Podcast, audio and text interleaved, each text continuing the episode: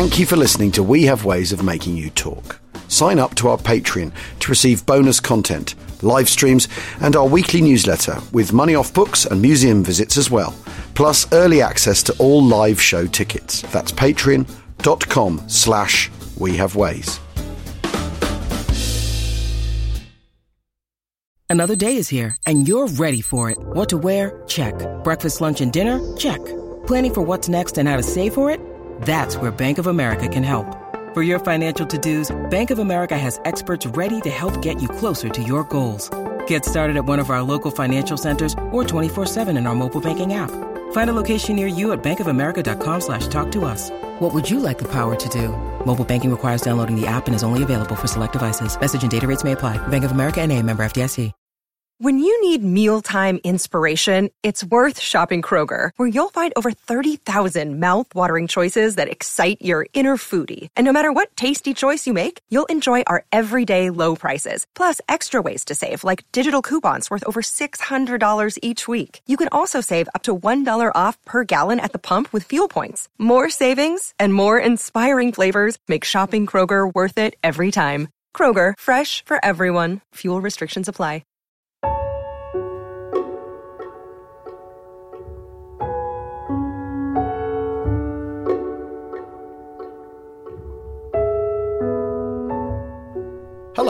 And welcome to this edition of Between the Lines, the podcast that deciphers the handwriting, unfolds faded pages, and dips into the details of diaries, logbooks, and letters written during this same week, there or thereabouts, in 1943, some 80 years ago. Let's start with a quick recap of the situation.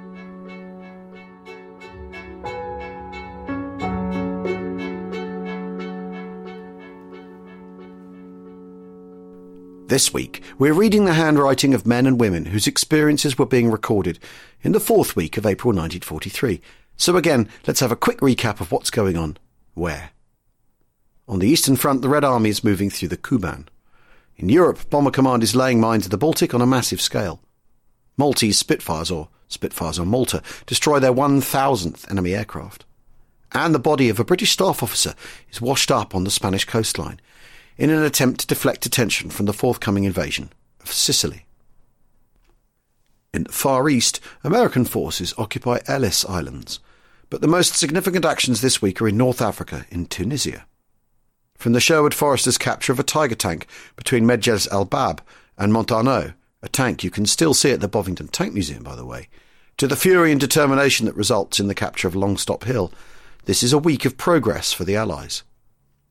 Let's catch up with Regimental Sergeant Major Jack Ward of the 56th Heavy Regiment, dug in to the south of Grenadier Hill. April 24th. Received an air letter tonight. Awful condition. But we are in what I hope is the last battle for North Africa. And up to the time of writing, we are making good progress. I'm making these notes in a dugout just south of Grenadier Hill. Something you must have heard about on the wireless and in the papers. they made an attack on us on Tuesday night, 20th of April, and we fought a tough battle under the hills opposite over RHQ. Jerry shelled us near RHQ. We got mm, some support from the tanks, but some of these shells landed within 10 yards of our office truck. Jerry overran one of our battery positions with the result that two officers got it and 47 men are missing. Jerry was cleared from the area but only one man was found dead, so it's concluded that the others are prisoners. Well, that is what we hope. Moved from this area forward to where I am writing on the night of the 21st of April. We had quite a tough ride. Jerry in a tank battle in this area, just before we left the last position. And there is one Churchill out of action just short of RHQ. The big battle started on Thursday night with a heavy artillery bombardment, and then we captured some important ground in front of this RHQ. While on our left, Longstop was captured.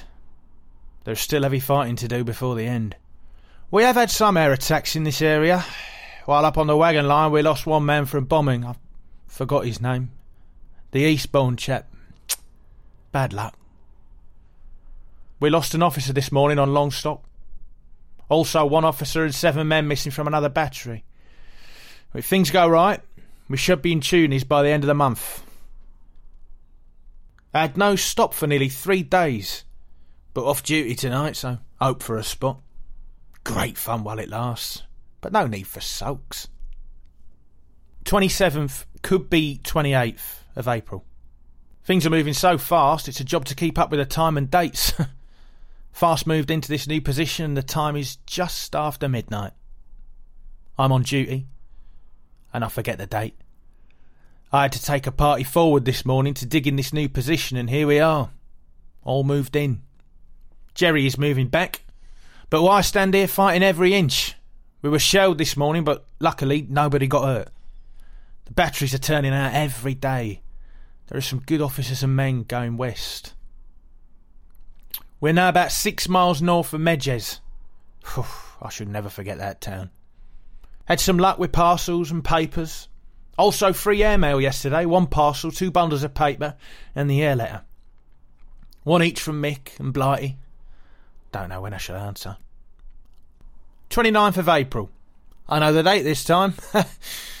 I'm on night duty and things are pretty quiet outside. Only a spatter of gunfire now and then. Heavy fighting today. We have advanced slowly, but it's all in the right direction. Jerry, as I've said before, is fighting every inch. Our tanks have been fighting to our left flank today, and also a lot of air activity. But I'm getting lots of air support. Good front last night. Numbers 19, 21, 22, and 23 letters. April 30th. In full tropical kit tomorrow. Want it. It's now very hot. The attack is slowing up. Jerry counter-attacks, but our division's still holding position. Saw a Yank bomber shot down in flames this afternoon by shellfire. Bad luck for the air crew. Received Mum's photo this afternoon. It just about fits in my pocket. also received some papers. Good work. The advance continues, notes Jack. Names such as Longstop, Tanngoucha, and Heidous are, he reports, now in British hands. Another diarist in the 56th Heavy Regiment is Terry Milligan, who will morph into that incredible comedian and writer Spike Milligan after the war. In his wartime memoirs, Spike tells us the officer mentioned by Jack Ward is Lieutenant Tony Goldsmith. In fact, Spike's only entry on the 27th of April reads, Lieutenant Goldsmith buried on Longstop. He doesn't mention the premature discharge at Battery 18 the same day, which killed five other ranks and seriously injured 13 more, although they do regain their momentum, shooting down a 109 on the 29th. And there's another premature explosion of a shell this week, a couple of days later, four other ranks killed and seven seriously wounded. Perhaps there was just too much going on. Jack mentions neither incident, but does still remember receiving the newspapers and makes a note of the weather. It's strange what seems important at a time like this. It's just as hot out at sea, and that's where we find Captain Bertie Packer sailing the battleship HMS Warspite towards Freetown. He's on a homeward bound journey again, heading back towards the Clyde, where, he hopes, he and his men will be given a short period of leave while the ship undergoes repairs. He too is hearing news about North Africa, but he's getting rather frustrated by a lack of information about the whereabouts of his wife. Saturday and Easter Sunday, 24th and 25th of April. Very hot, practically on the equator, following wind.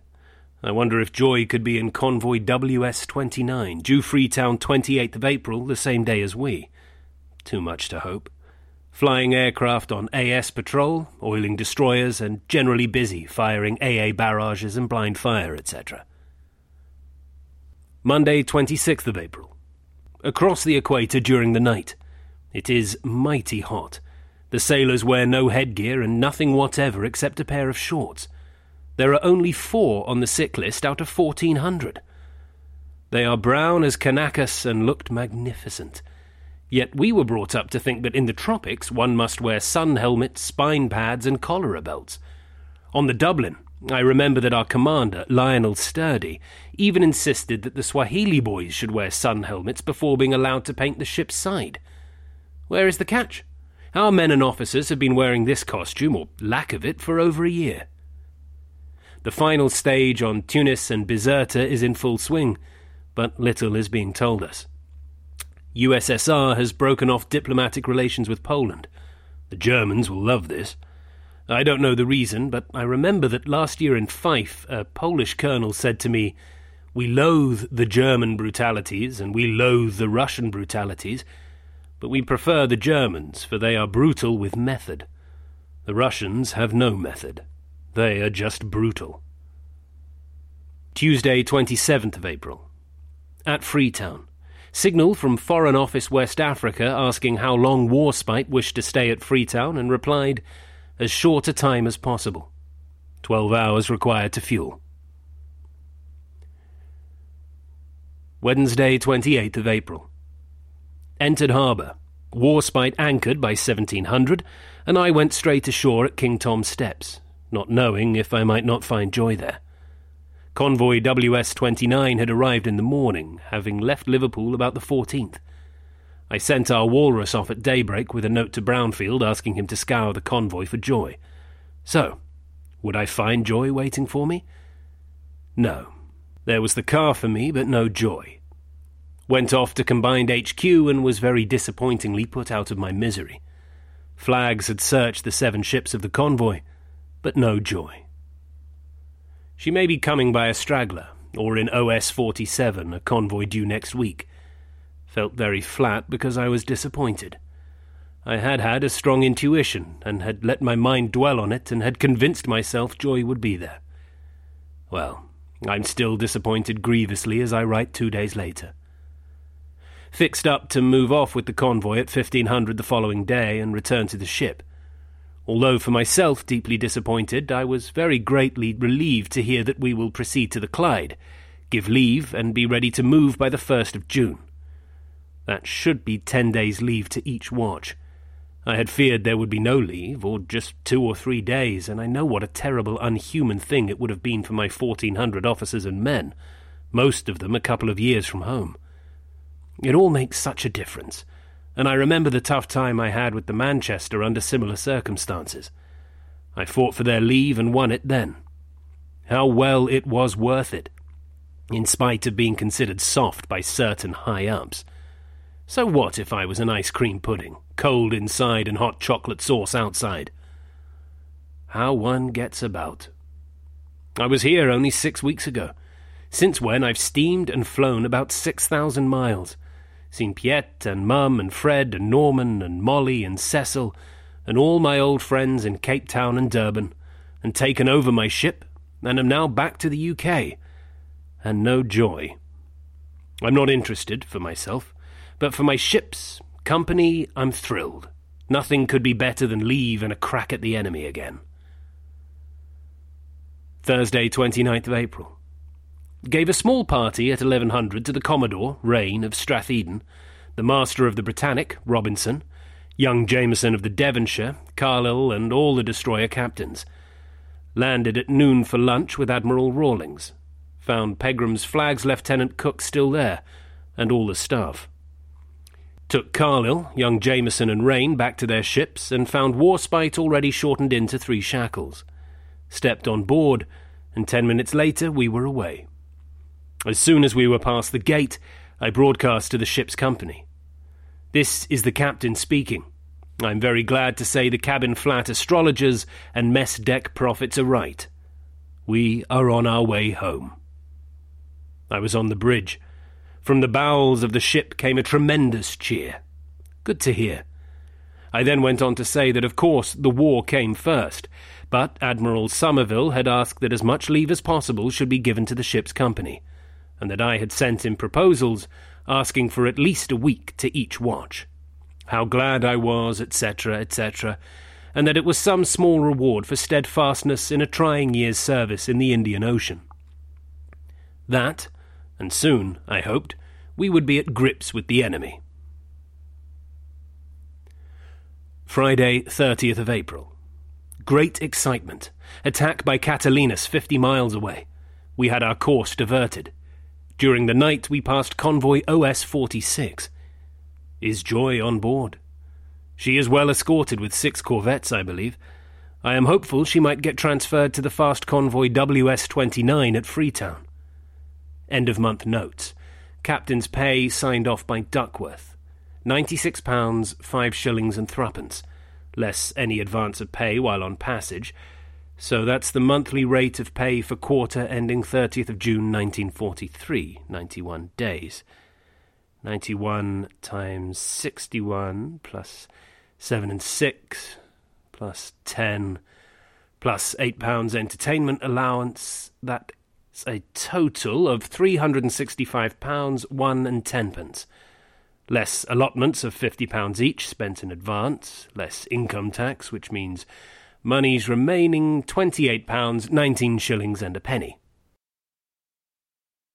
We need to take a quick break. We'll be back with more from Between the Lines in just a moment.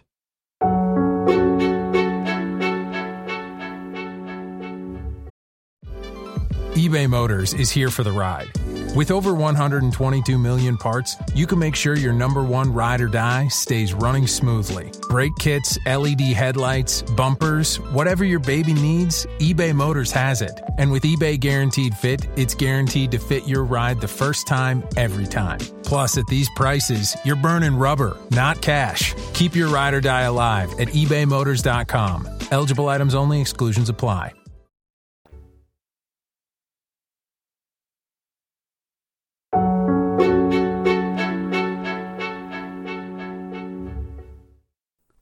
Bertie Packer may have been watching the pound, shillings, and pence, but someone else who's paying attention to detail is Oscar W. Griswold. The W stands for Wolverton, by the way. Griswold has spent the last two weeks leapfrogging from island to island in the South Pacific. He's finally arrived on Guadalcanal.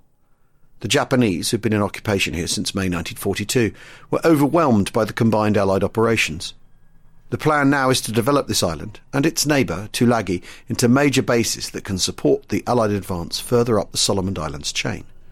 Before that can happen, though, Major General Oscar Griswold needs to take stock of the situation and understand what's happened so far. 24th April, 1943. Spent all day inspecting at Tulagi and Florida Islands. Went over defenses, met key people. 25th April 1943. Went over the Mount Austin battlefield with General Patch, Colonel McClure, and several of the battalion commanders who actually fought the battle. The Jap strong point on Mount Austin was well organized. Jap positions, perimeter defense, very strong. Went over the ground and saw where the one tank knocked out at least 12 of these pillboxes and turned the tide of the battle, thus beginning the mopping up. View from Mount Austin towards Kokumbona is very impressive. General Patch pointed out on the ground his scheme of maneuver.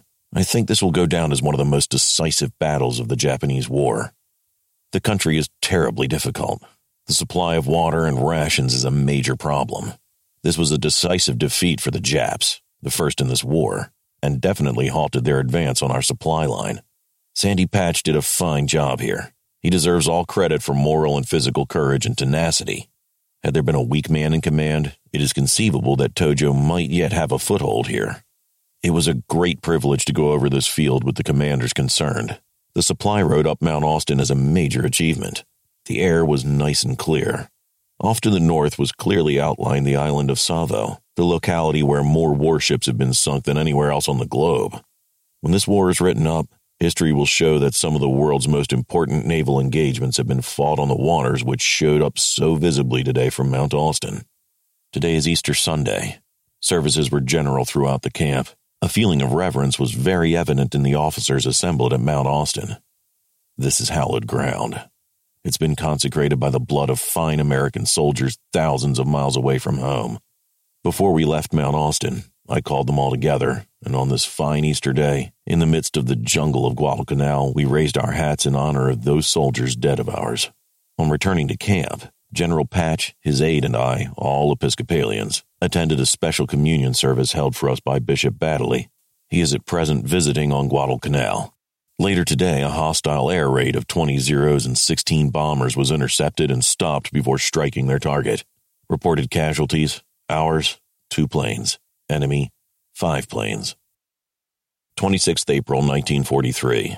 General Patch left for Noumea, and I assumed command pursuant to the following order. Major General Oscar W. Griswold, 02883 USA, will assume command of 14 Corps at Guadalcanal, Tulagi, Russell Island area. In addition, A.J. Barnett, Brigadier General GSC, Chief of Staff, and Doyle Spurlock, 2nd Lieutenant AGD, made Duke Chief of Staff. Note to self How far away is home? Answer By rail, Tacoma to Hamilton Field, 840 land miles. By air, Hamilton Field to Noumea, 7,207 nautical miles. By air, Noumea to Henderson Field, 1,109 nautical miles. Air warning twice today. Condition green is okay. Condition amber means a possible attack. Condition red means expected attack. Tulagi was attacked late tonight. Damage and casualties unknown. Note to self later, no casualties. 27th April, 1943, Tuesday. Conference with Captain Shock, U.S. Navy, today to facilitate unloading of ships. At present, over 5,000 combat troops engaged in housekeeping. Reorganizing of this activity must be made. Captain Shock is in charge of all naval base activities here and vicinity, Tulagi and Russell's. Spent the PM inspecting the beach installations from Koli to Lunga. 28th April, 1943. Wednesday. This Atabrine upsets my tummy. Taking it easy. Don't feel any too well. Making arrangements to visit Clean Slate, John Hester's place, tomorrow by PT boat. Jap party landed at Beaufort Bay, Guadalcanal during the night. Estimated strength, about 15 men. Early reports indicate that our boys killed nine of them. Complete report expected later. 28th and 29th April 1943, Thursday and Friday. Inspected the Russells. John Hester getting along fine. Good defensive plan. Sick rate very good. Much improvised. Road conditions terrible. Back to North Africa. In fact, the more we move from one person's account to the next, the more we begin to see the total enormity of trying to understand these logistics the interlocking pieces of having a war going on in several theatres at the same time.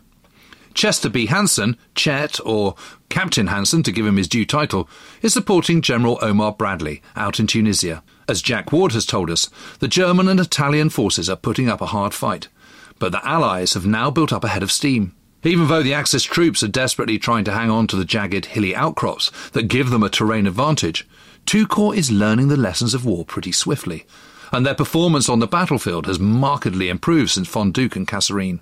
We rejoin Chet as he's taking stock of Bradley's plans for the latest attack, and he gets a visitor on loan from the French. April 24th. Bridges turned to run out with the general today, and I am left behind to attend to several details and generally waste my time. Opposition is pulled out from the front of us, in front of our mousetrap, hoping, no doubt, to suck us in. We do not bite, and General keeps close personal tab on units, sparking them up to take objectives quickly as possible. Order calls for complete destruction, and he's anxious that it be accomplished. G2 estimate betting on an early surrender if British 8th manages to crash through on their line to the east. Other capabilities include the withdrawal of forces to another rear position or the establishment of a baton in North Africa. I'm betting on an attempted withdrawal when the moon is dark. To bed late after a letter to Marge and Bill Beasel, which I destroyed on the following day. April 25th. Campaign progressing satisfactorily, with current objectives being reported taken according to schedule. Little news of units to our south and almost nothing from the 8th. Montgomery notoriously reluctant during an operation of this sort. Supply targets met on ammunition and gasoline, though rations are still below original scales. Today we inherit a horse and I have quite a time getting an orderly to take care of him. Tomorrow, I shall have to get out and forage for oats and barley. Horses lend lease from the French. General off early with Brigadier Dumfries to the 9th Division area to spark up Eddy and encourage him. Also to check on supply and equipment problem of the Corps Franc on our north flank. No air activity spotted. Today is Easter. I attended services at 9 in Olive Grove below our command post. Preacher talked of the real meaning of Easter, and congregation crowded the cleared area, men wearing their weapons, sitting on their steel helmets, singing of the resurrection. Meanwhile, an electric motor generator hugged away on its gasoline engine, and normal functions of the command post continued. Easter seems far away. To us, it's just another day. Another day of fighting for the troops at the front. Long ride out over difficult road to Corps Franc. Jungle growth over heavily rolling hills. Need for machetes and sector. French are free French, and native grooms not on too friendly terms with the other French in this theater. They are dressed in British uniforms and operate both American and British motor vehicles, as well as American arms, with which they have been scantily supplied from the Ninth Division. General making an effort to have them supplied with equipment and arms relegated to other French units in non combat areas. Troops distinctly colorful, especially native units. Ride horses and wear Arab cassocks. French officers well decorated with ribbons, many of them quite elderly. Likewise, many of the soldiers appear to be anti fascist Spaniards. One company commanded by a Spanish admiral, another by a French doctor. Speak to German prisoner who believes Japanese are not in Tripoli while German paratroopers occupy Tobruk. We laugh uproariously. German is poor example of Aryan, looks hungry in ill fitting clothes. Part of 999th Division, combat prisoner outfit, and was a communist before Hitler in Germany, spent time in a German concentration camp. Another is likewise an anti Nazi. Tastes first candy in five years and enjoys American cigarettes. Tells us they are driven into battle by German officers and non commissioned officers armed with machine pistols. No chance for them to win in this war. If they fight, they are killed, and if they don't, the Germans kill them. Passed another on the road with his hands high in the air. Polak, he shouts, to signify that he is a Polish prisoner conscripted for service in the German army. General remarks that he'd probably make a good soldier on our side if we gave him the chance to go into the fight against Germans. Hates Hitler, as many of these prisoners appear to. Returned via the 15th Vac Hospital, and I witness an operation on a man's chest in operating room, while General calls on McNair to pin the Purple Heart on him, which is upside down, incidentally. McNair to be evacuated, though he insists he's strong enough to continue trip. Bad hole in shoulder, which will leave permanent injury. A complete change of tempo now, back to Edinburgh and to Ma Blyth's regular correspondence with her son David. There's an intuitive sense that the North African campaign might be drawing to a conclusion, but that doesn't mean there's any let up in training pilots and crews who'll be tasked into Europe. It's April 1943. We now know an invasion of Sicily is on the cards, an ongoing bombing campaign, and in the not too distant future, there may even be a need for some gliders to be towed out on a sortie somewhere. Who knows? That will mean deploying a steadfast fleet of Dakotas, Albemarles, Halifaxes, and well equipped Stirlings.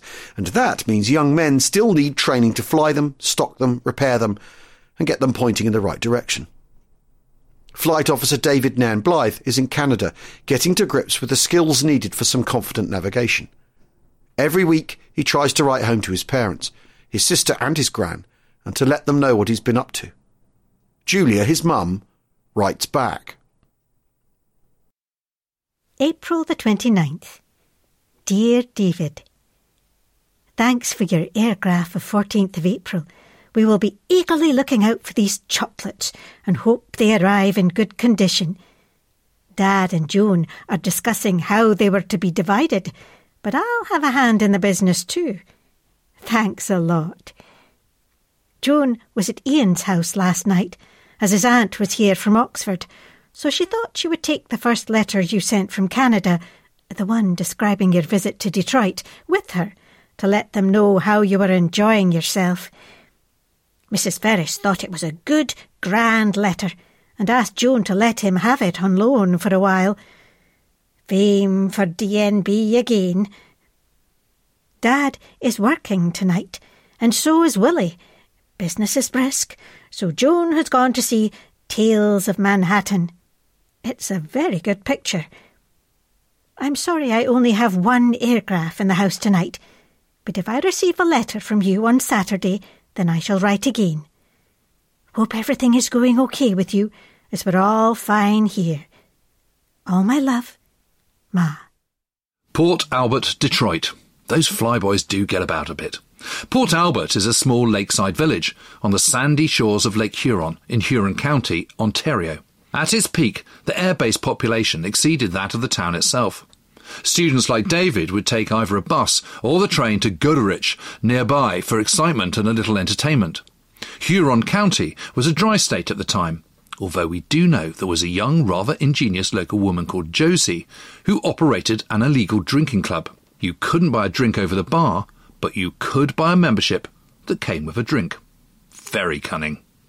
Anyway, young David is starting to get some hours in and is really quite proud of his progress so far. Dear Ma, I've just received airgraph number 11, dated 9th of April, and page 1 of airgraph number 10, dated 6th of April. No doubt page 2 of airgraph number 10 will be coming along soon. David Butcherd will be delighted with his new job of visiting the various towns. Well, he deserves a break. I see that you have rather a novel idea in your adaptation of the Wings for Victory campaign. That of sticking a few stamps on a bomb to be dropped in Nazi land. They'd certainly collect some cash that way. The garden will soon be in bloom again, and Dad will be seeing the results of his labours. Now the spring seems to be here, there's a tremendous change in the appearance of the countryside. Before, you could see nothing but snow all over the place. Now the grass is fresh green, and the trees are beginning to bud, and the little squirrels are showing their faces and their tails. We've been doing a lot of flying recently now that the weather is better. My hours are now as follows Daytime, 49 hours and 40 minutes. Nighttime, 19 hours and 40 minutes. Total, 69 hours and 20 minutes. Plus signal school of 10 hours and 45 minutes. Grand total, 80 hours and 5 minutes. Not bad, eh? Like a cricketer, I'll soon be getting my Sentry. I didn't write a letter last week along with my two airgraphs telling you about Cleveland. Because I couldn't think of anything else to write about, and as I'm rather stuck for news this week, I won't be writing a letter along with this. In fact, I think that usually I'll be able to give you all the gen in a couple of airgraphs. If at any time I'm overflowing with gen, I'll write a letter. Is that okay? I'm glad that everything at home is going okay, and that Gran is still a tough guy. I'm sure she'll be out playing tennis this summer. Please give my regards to Mrs. Lyle when you see her. Also to Mr. and Mrs. Patterson and baby Patterson. And any of my friends that you may run into. That's all for now, Ma. We'll beat these so and so's soon. Love to all. David. One of those who volunteered to join the recently formed 617 Squadron at RAF Scampton was 33 year old Charlie Williams. Charlie was an Australian, one of many from the Duke Nations who'd answered the call for volunteers, even though he was in a reserved occupation, helping to run a sheep station in northern Queensland. Charlie was 30, single, and wanted to see something of the world. Better than that, he'd already learned to fly. He was called up in 1941 and reached England in early 1942, just in time to take part in the first thousand bomber raid against Cologne in May that year. As a wireless operator, he joined 61 Squadron and had almost completed his first tour of 30 ops with fellow Australians, Flight Lieutenant Norman Barlow and his crew, when he saw a notice asking for volunteers. A special squadron was being formed. The Australians put their names forward and joined on the 25th of March, 1943. But by this time, Charlie was also deeply in love. He'd not long met Gwen Parfitt, working as a secretary in Nottingham, RAF Scampton was just that bit further away from Syerston, and so Charlie began writing letters to her almost every day. She was always Bobby to him. They had fallen in love so completely they planned to marry just as soon as he managed to get some leave. April 24th. Bobby, darling. I only hope you managed to get home on the bus. I had visions of you spending a night in the office. The day my 48 commences has changed, and I simply don't know when it will be. I wish they'd make up their minds, then I'd know where I stood. I'll let you know as soon as I can. April 25th. Bobby, darling. Sweetheart, how is everything? I was hoping to hear from you today, but forgot that it's a Sunday. I'll be very disappointed if I don't get a letter tomorrow. I'm going to see our station padre and should be able to get all the information I need from him about that permit we were discussing and hope I can tell you all about it when I see you. April 27th. Bobby, darling. I arrived home okay last night, no trouble getting the gates unlocked. It was so good to see you again. I always miss you when I come back here, and I've been thinking about you a great deal. Cannot tell you anything definite about my 48, but We'll let you know as soon as possible, and I hope things will be different after they've seen and spoken with me. April 28th. My darling Bobby, I got your letter today at lunchtime and was so pleased to hear from you. I do like to get your letters. It's the next best thing to seeing you. Many thanks for the good luck charm. I've put it on my chain with the other gadgets and hope it's as good as you say. We are very busy today, cleaning up new rooms and offices as we have a big do tomorrow. The group commander, the Air Vice Marshal, is inspecting the station and we'll be having a special parade.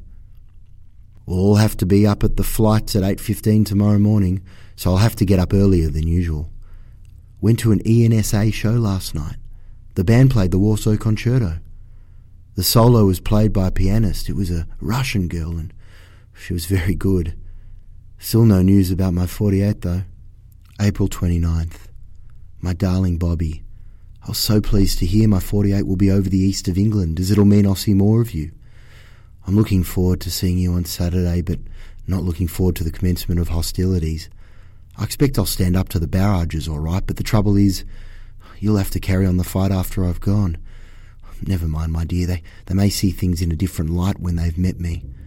I'll ring you sometime before 1pm on Saturday, but if by any chance I cannot get through, it's almost certain I'll be back by 3pm. And I hope to meet you at the usual place at that time. I must sign off now, darling. Cheerio. Your loving Charles. Finally, this week, let's rejoin sapper Harry Wilson. Harry's memoirs are a great insight into what we might call the less exciting aspects of the war, sometimes. Having said that, the well boring sections he's attached to were incredibly important in the bigger picture. Finding water, laying pipes, filling reservoirs, thousands of lives depended on their ability to work day and night if necessary. Cipher clerks also had a vital role to play, but well, when you're thousands of miles away from Bletchley Park, you're not what you'd call at the sharp end of code breaking. However, combine the two, and we have a young man who's attached to a section with purpose, even if he's still working out what his purpose is. Let's catch up with Harry now. He's coding live messages, low grade communications to start with, but still important. Saturday 24th, busy till 1:30 a.m. After that we managed to get some sleep. On night duty we take our blankets with us to the office and hope for the best. As a rule signals don't send in any messages after midnight unless they have a high priority though officially all messages, irrespective of their priority, are supposed to be delivered at once and deciphered without delay. Took an evening stroll towards Riach, returning at dusk. Evening serene. Birds sang and frogs croaked or warbled in the flooded grasslands and the reeds and the rushes of the mountain water that collected in pools by the roadside. Sunday 25th, Easter Sunday remained bright till the afternoon when a sudden thunder shower burst upon us, laying the dust that had accumulated during the last few days. It passed away to leave the sky as blue as before. As I went on duty in the morning, men were playing football outside the square, and a church attendant sang hymns in the camp commandant's office. Three Corps HQ seemed almost jolly. I spent a lot of time at a brigade message trying to decode some awful mess. If part of the message is doubtful, the decipherer chooses the most likely interpretation and places a question mark against it. The question mark is most important. If he forgets it, and if the message is incorrect and is acted upon, he will get into a row. To Zolly for an hour, I was drinking coffee in the Lido when an announcement from a German radio station boasted that the IRA would continue to resist English oppression. Ooh, every time I come into this Lido, I hear a German program of some sort. I'm sure the proprietor is pro German. The many British customers make no complaint though. Sometimes they call for the London news. Wednesday 28. The very warm weather continues. I don't suppose there'll be any more rain until the autumn. Colonel Lloyd, the signal CO, is gone. He published a valedictory order of the day expressing regret that he wasn't going into action with us. So we were going into action, were we? He went to say that our chance to avenge Dunkirk was coming, and the thought filled me with pride and delight until it occurred to me that I might have to do the part of the avenging. Well, I'm willing to face the risk, but I don't want to, and I think every soldier below the rank of a colonel feels the same.